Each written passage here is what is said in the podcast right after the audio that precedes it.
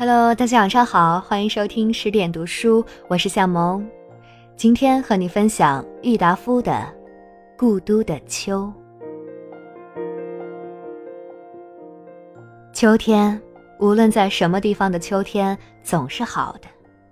可是啊，北国的秋却特别的来得清，来得静，来得悲凉。我的不远千里要从杭州赶上青岛，更要从青岛赶上北平来的理由，也不过想饱尝一尝这秋，这故都的秋味。江南，秋当然也是有的，但草木掉得慢，空气来得润，天的颜色显得淡，并且又时常多雨而少风。一个人夹在苏州、上海、杭州或厦门、香港、广州的市民中间，混混沌沌的过去，只能感到一点点秋凉。秋的味，秋的色，秋的意境与姿态，总看不饱，尝不透，赏玩不到十足。秋并不是名花，也并不是美酒。那一种半开半醉的状态，在领略秋的过程上是不合适的。不逢北国之秋，已将近十余年了。在南方，每年到了秋天，总要想起陶然亭的芦花、钓鱼台的柳影、西山的重唱、玉泉的夜月、潭柘寺的钟声。在北平。即使不出门去吧，就是在皇城人海之中租人家一园破屋来住着。早晨起来泡一碗浓茶，向院子一坐，你也能看得到很高很高的碧绿的天色，听得到青天下驯鸽的飞声。从槐树叶底朝东细数着一丝一丝漏下来的日光，或在破壁腰中。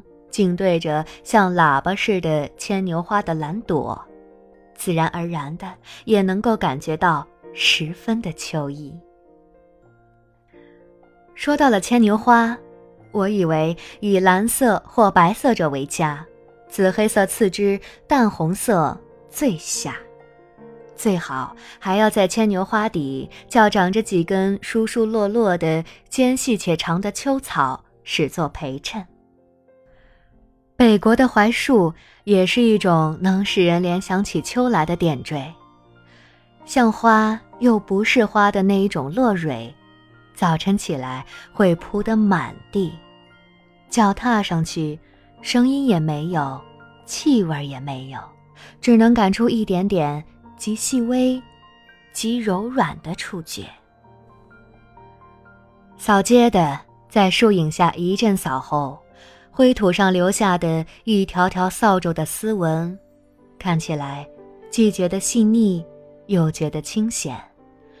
潜意识下，并且还觉得有点落寞。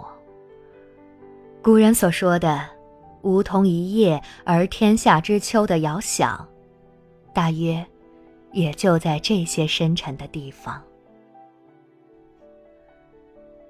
秋蝉的衰弱的残声更是北国的特产，因为北平处处全长着树，屋子又低，所以无论在什么地方都听得见他们的啼唱。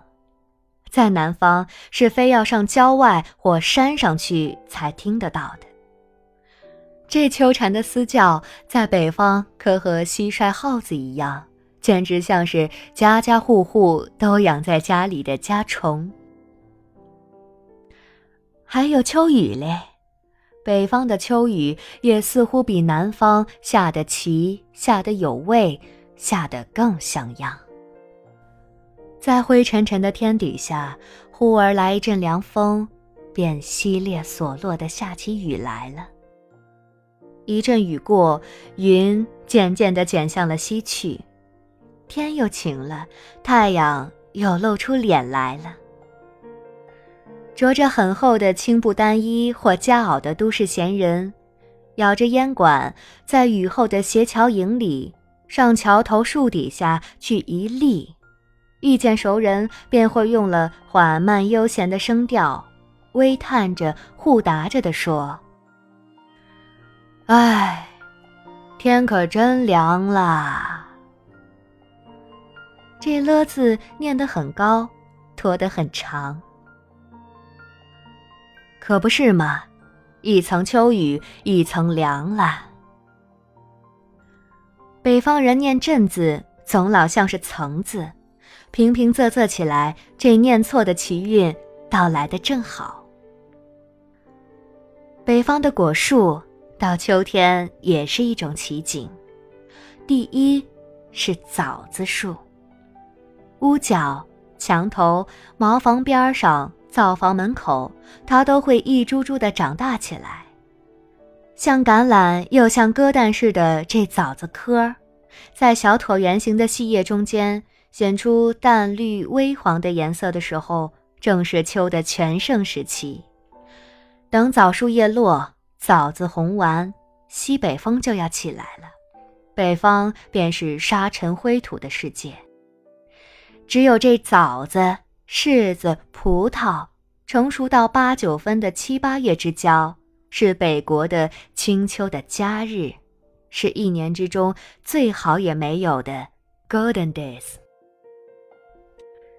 有一些批评家说，中国的文人学士，尤其是诗人，都带着很浓厚的颓废的色彩，所以中国的诗文里赞颂秋的文字特别的多。但外国的诗人又何尝不然？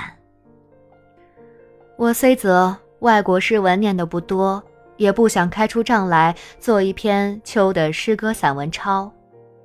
但你若去一番英德法意等诗人的集子，或各国的诗文的 anthology 来，总能够看到许多关于秋的歌颂和悲体。各著名大诗人的长篇田园诗或四季诗里，也总以关于秋的部分写得最出色而最有味。